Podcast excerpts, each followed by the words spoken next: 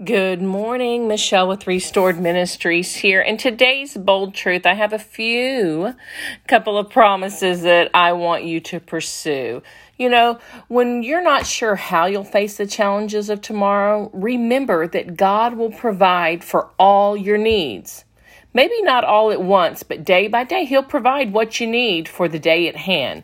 We are to simply trust and obey.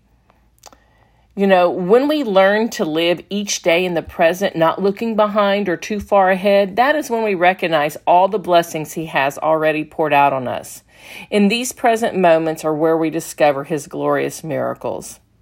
And a quote that I love by Henry Ward Beecher is Difficulties are God's errands. When we are sent upon them, we should esteem it is proof of God's confidence. So if you're facing difficulties, if, if you're needing some needs met, know that God has confidence in us to trust and obey Him that He will provide.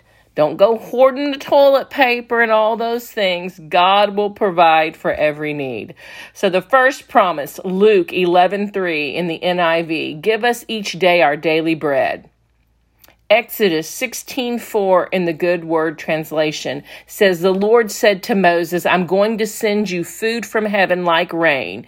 Each day the people should go out and gather only what they need for that day. In this way I will test them to see whether or not they will follow my instructions. And lastly, Philippians 4:19 in the NLT.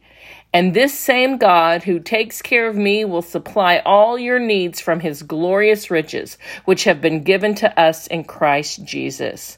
So take heart today, pursue these promises, and know that he meets every need, he heals every hurt, he calms every storm. Have a blessed day. Ring the bell, subscribe, share us with your friends and family. We'd love to connect with you on all social media platforms and find out what promises are you pursuing. Have a great one.